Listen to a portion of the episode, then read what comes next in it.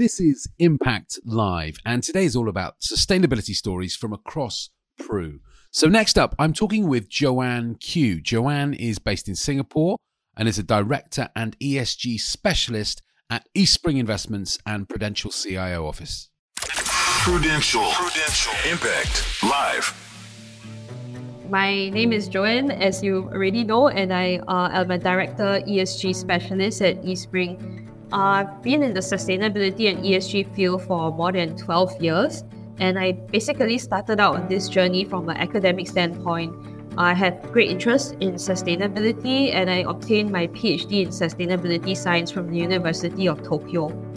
After graduating, my first foray into the working world was in sustainability, I think technology and R&D commercialization.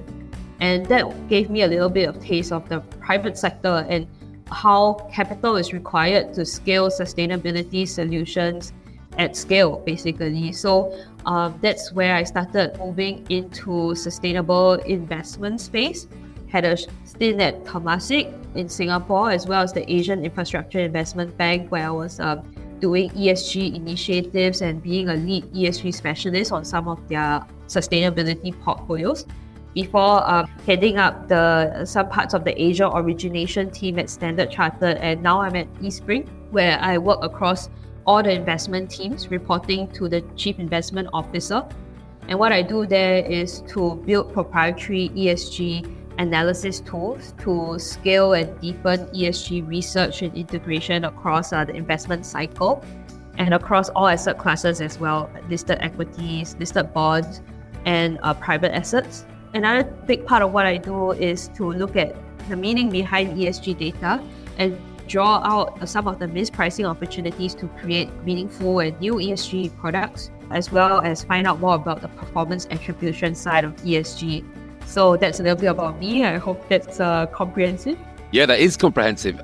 Tell us a little bit more about Eastspring and your purpose at Eastspring and your objectives there.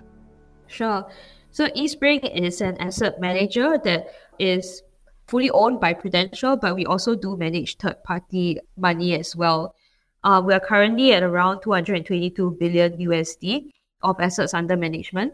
And what I do at Eastspring is again reporting to the chief investment officer.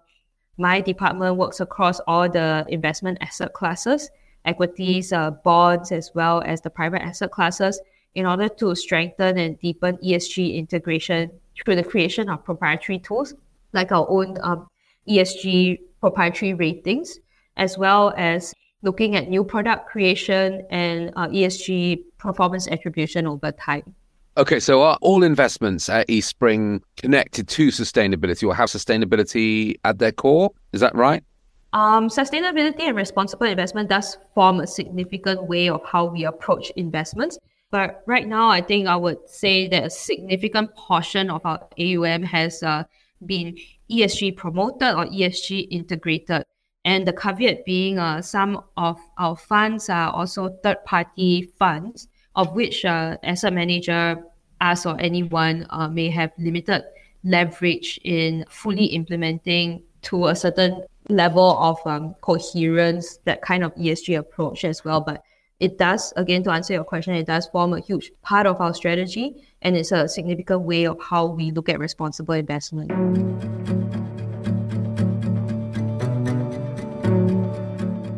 Do other investors have the same emphasis on sustainability, or are you sort of market leaders, thought leaders within your sector?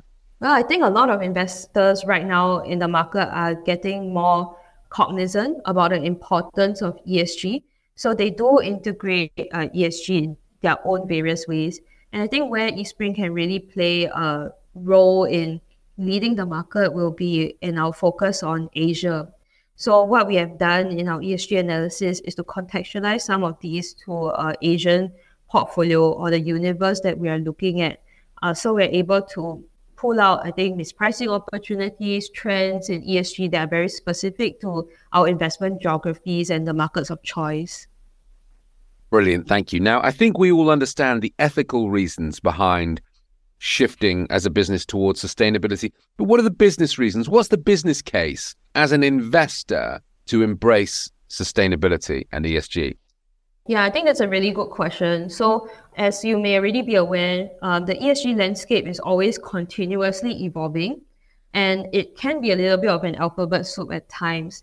This actually requires some form of expertise and expert navigation to uh, weed out where meaningful mispricing opportunities that can offer better risk-adjusted returns in the future in any investment universe.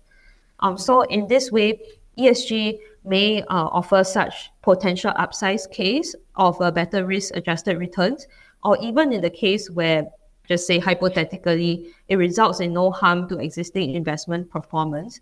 Um, this increases then the impact profile of a specific investment and yeah, makes the world hopefully a better place by channeling capital to companies that are doing good without compromising performance. Okay, great. Thank you. What about you personally? Are you personally invested in sustainability causes? And how then does your own perspective link up with the sustainability strategy at Prudential? Yep, I think that is important to me personally. Besides uh, sustainability and ESG being the core of the job of what I do as an ESG specialist, so it comes into things that I do, the products that I think about, how I work with fund managers on a day to day basis. But even in my personal capacity, things that align to, I think, Prudential's ESG strategy are things that I also do on a volunteer basis. So Prudential's ESG strategy, I think, speaks to equity and inclusiveness, such as making like certain financial securities products accessible.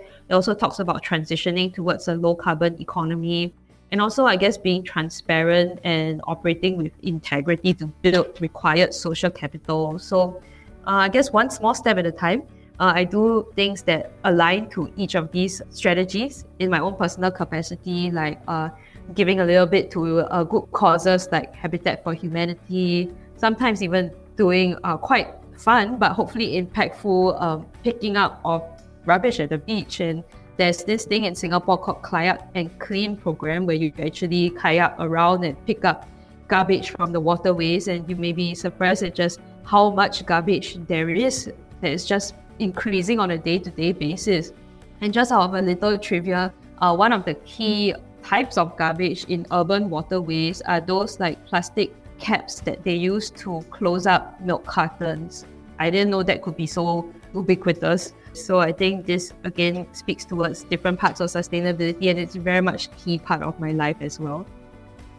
That's brilliant. Thank you, Joanne. Uh, that kayaking and clean sounds amazing. Is it? Do you go out as a group and do that, or is that an individual? Do you just take to the waterways when you see fit? Uh, it's a group. I think it's organized by certain like public interest groups as well. So I think we can definitely sign up on on the internet, and I think that's something that's been very eye opening, fun, and hopefully impactful as well. So yeah. Joanne Khew, thank you very much for joining us. Thank you.